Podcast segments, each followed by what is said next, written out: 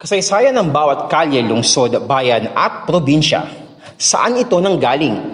Kanino ito pinangalan? Ano ang mga naganap dito? Tunghaya ng mga literal na kwentong bayan dito lang sa GPS Podcast.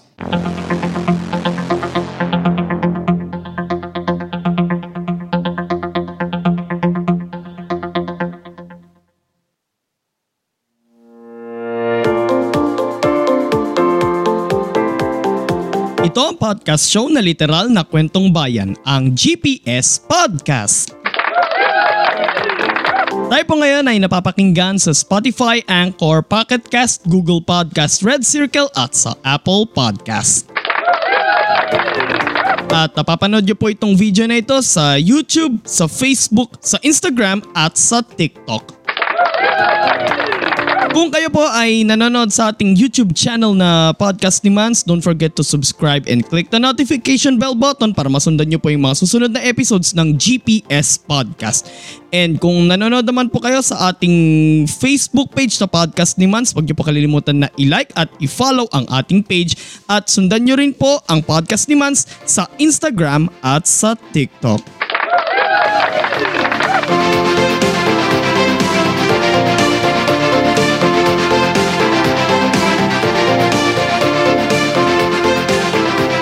Ito ang GPS Podcast.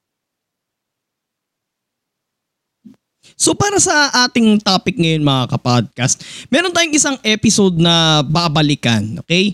Ito yung episode natin last uh, last year, February last year. Na kung saan pinag-usapan natin, ang title ng episode natin na babalikan ay The City of Love. Na kung saan pinag-usapan natin ang Iloilo City.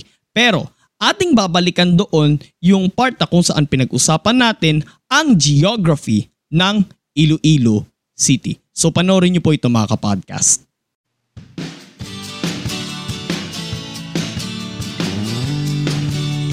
...451 kilometers at isang oras na biyahe mula Maynila sakay ng eroplano, mararating ang isang lugar sa Visayas na tinaguri ang City of Love ang lungsod ng Iloilo. Ang Iloilo City ay ang kabisera ng lalawigan ng Iloilo. Ito rin ang sentrong pangrehiyon ng Western Visayas. Aabot sa 79 square kilometers ang lawak ng lungsod.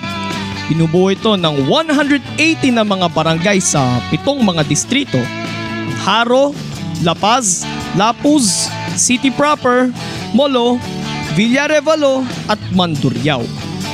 Malapit ang lungsod sa Iloilo Strait kung saan ito ang tatawiring dagat para marating ang kabilang isla at lalawigan ng Gimaras.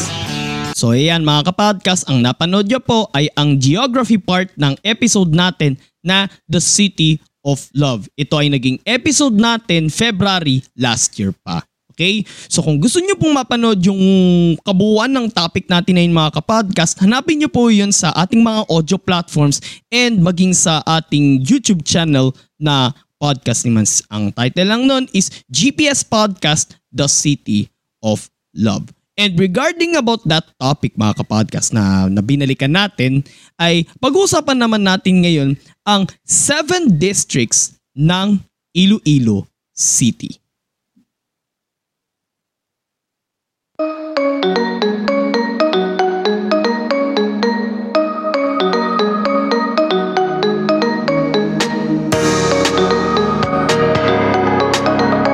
So ang unang district na ating dadayuhin ay ang Arevalo. Sa bahaging ito ng lungsod, unang dumaong ang mga Kastila noong 1566 at nagtatag ng kanilang community. Itinatag ito noong 1581 bilang La Villa Rica de Arevalo ng mga Kastila at ng mga Mexicano sa pangunguna ni Governor Ronquillo de Peñalosa. Mula ito sa pangalan ng kanyang hometown na Arevalo na isang bayan sa probinsya ng Avila sa bansang Espanya. Ang distritong ito ang unang lugar sa bansa na pinangalan sa wikang Kastila. Una muna itong tinirhan ng mga Kastila at ng mga Mexicano at naging kabisera pa ito ng lalawigan ng Iloilo noong 1582. Limang beses sinalakay ng mga mananakop ang Arevalo Una ay mga Briton noong 1588, sunod ang mga Moro noong 1600 at tatlong beses itong sinalakay ng mga Dutch noong 1609, 1614 at 1616. Naging distrito ng Iloilo City ang Arevalo noong July 16, 1937. Tinaguri ang flower capital of Iloilo ang distrito ng Arevalo sapagkat dito ka makakabili ng iba't ibang uri ng mga halaman at mga bulaklak. Sa simbahan ng Santo Niño de Arevalo matatagpuan ang ikatlong pinakamatandang imahe ng Santo Niño sa bansa. Ang Areva, sa Arevalo rin matatagpuan ng isang heritage house at ngayon ay isang restaurante o restaurant na itinayo noong 1865, ang Kaminya Balay nga Bato. At dito rin matatagpuan ang Villa Beach kung saan ginaganap ang taunang Parao Regatta Festival. Ito yung parang isang festival na kung saan parang ito yata yung karerahan ng mga sailing boats. Yung ano, yung layag nila, mapapansin mo na may mga makukulay na mga designs. Next stop ay sa city proper. Ito ang siyang sentro ng lungsod ng Iloilo. Dito ay nilipat ang sentro ng lalawigan mula sa Arevalo dahil sa sunod-sunod na pagsalakay ng mga mananakop. Sinalakay din ito noon ng mga Dutch noong 17th century. Nang mapaalis, nagsilbi naman itong trading port noong 19th century. Matatagpuan sa distritong ito ang Plaza Libertad kung saan itinaas ang watawat ng Pilipinas sa unang pagkakataon sa isla ng Panay noong December 25, 1898 matapos matalo ng hukbo ni General Martin Delgado ang puwersa ng mga Kastila. Ilan sa mga kilalang kalye sa city proper ay ang Ledesma Street, General Luna Street, Isnard Street kung saan matatagpuan ang Filipino-Chinese Friendship Arc na ipinatayo ng Filipino-Chinese Chamber of Commerce of Iloilo noong 2012 bilang tanda ng magandang ugnayan ng pamahalang panglungsod at ng mga Chinese Ilonggo at ang JM Basa Street o mas kilala rin bilang Kaye Real. At dahil ito ang sentro ng lungsod, dito rin sa distritong ito matatagpuan ang City Hall ng Iloilo at ang Kapitolyo ng probinsya ng Iloilo. Haro Kilala ito sa orihinal na pangalan nito na Salog o Saro. Tinawag rin itong Ilaya o Mabundok o Tuyot na lupain. Yun ang ibig sabihin nun. Naging lungsod ang Haro noong 1886 pero isinama ito sa Nooy Bayan ng Iloilo noong 1903 sa bisa ng Act No. 719. Pero muli itong inihiwalay sa bayan ng Iloilo noong December 24, 1907 sa bisa ng Executive Order No. 64. Ang kautosang ito ay ipinatupad noong February 15, 1908. Sa bisa ng Commonwealth Act No. 604 noong August 22, 1940, inamyendahan ng charter ng lungsod ng Iloilo at isinama dito ang Haro. Ganap itong ipinatupad noong January 16, 1941 sa bisa ng Proclamation No. 663 na nilagdaan ng nooy Pangulong Manuel Quezon noong January 7 ng parehong taon. Ang Haro ang pinakamalaki at may pinakamaraming populasyon sa pitong distrito ng Iloilo City. Ito rin ang sentro ng pananampalatayang Kristiyano sa buong Western Visayas. Kung kaya't isa sa mga pangunahing dinarayo sa distritong ito ay ang Haro Cathedral. Ginaganap sa Haro tuwing February 2 ang kapistahan ng Nuestra Señora de la Candelaria. Yan ang kanilang patrong santo. La Paz Tinatawag naman ito noon na ilawod na ang ibig sabihin ay dagat o basang lupain. Dati itong bahagi ng nooy lungsod ng Haro hanggang sa mahiwalay ito noong 1886. Pero isinaman naman sa nooy bayan ng Iloilo noong 1903 via Act No. 719. Muli itong nahiwalay sa bayan ng Iloilo hanggang noong August 25, 1937 kung saan muli na naman itong isinama bilang distrito sa bagong tatag na Iloilo City. Kasi a month before mga kapodcast ay dito na ulit naging lungsod ang Iloilo.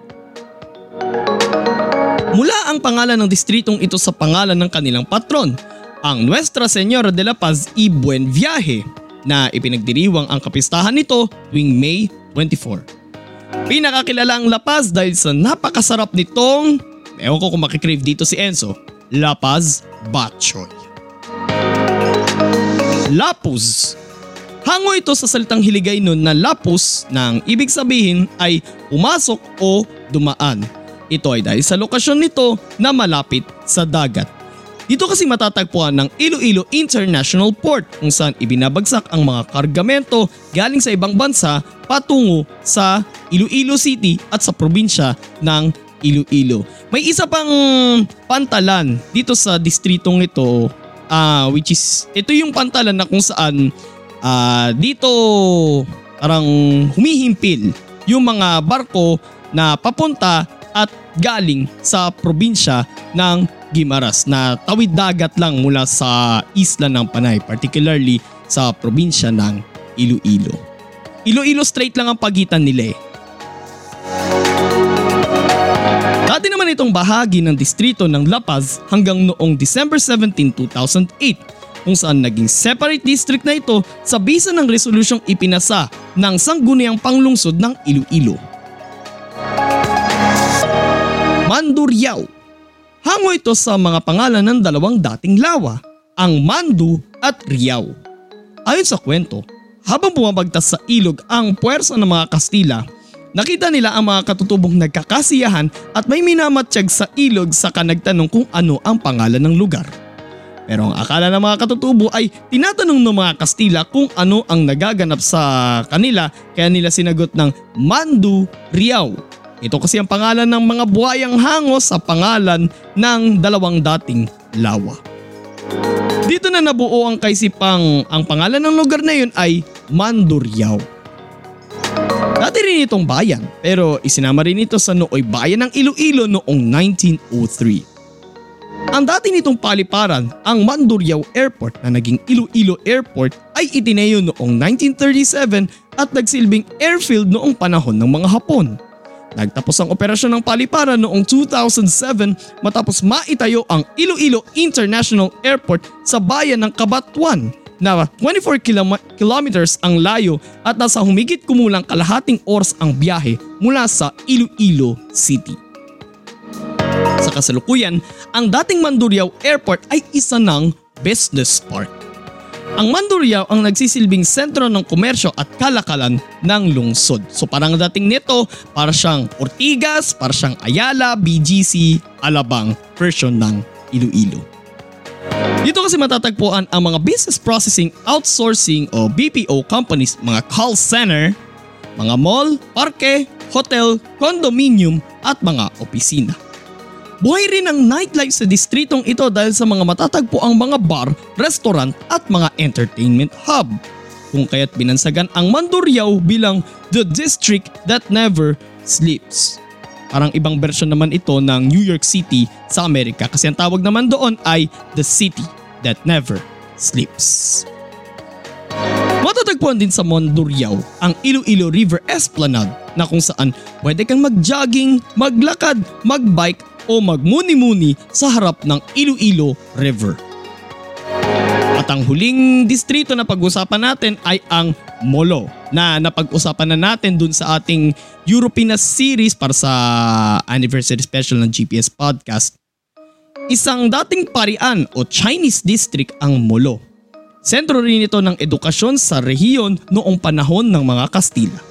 Naging isang bayan hanggang sa maisama rin ito sa bayan ng Iloilo noong 1903. Binansagang Athens of the Philippines ang Molo dahil dito nagmula ang ilan sa mga kilalang tao sa Pilipinas sa larangan ng politika at pamamahala. Isa sa mga pangunahing dinarayo sa distrito ng Molo ang St. Anne Parish Church or also known as Molo Church. Kilala ito dahil sa kulay pula ng mga tuktok ng bell tower nito at binansagan ring feminist, feminist church ang simbahang ito dahil sa loob nito makikita ang labing-anim na mga imahe ng mga babaeng santo. Kung pagkain na pag-uusapan, ang pansit molo, naglalaway ka na ba Enzo? ang pansit molo ang pambato naman ng distritong ito.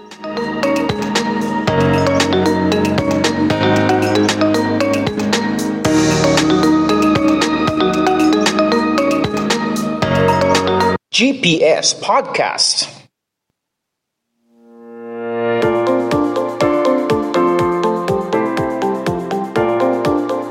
So tamang-tama itong topic natin ito mga kapodcast kasi malapit nang ganapin sa Iloilo City ang kanilang taunang Dinagyang Festival. Hala Bira! So kung nagustuhan niyo po yung topic natin ngayon mga kapodcast, like, comment, share, and subscribe sa ating YouTube channel na Podcast Demands and don't forget to click the notification bell button.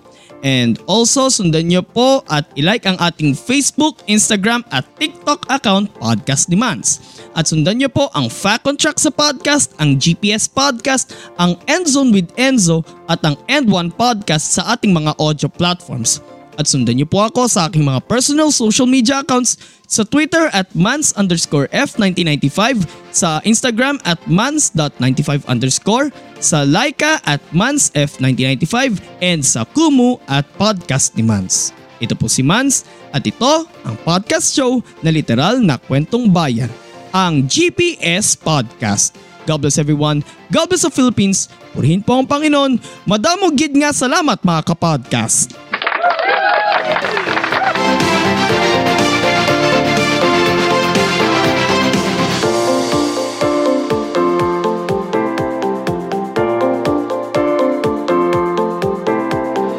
At yan ang isa na namang makabuluhang kwentuhan dito lang sa GPS Podcast. Pakinggan ang GPS Podcast sa Spotify, Anchor, Google Podcast, Apple Podcast, Red Circle, at Pocket Cast. At mag-subscribe sa podcast ni Mans sa Facebook, Instagram, Twitter, YouTube, Kumu, Laika, at TikTok. Walang chismisan, kwentuhan lang.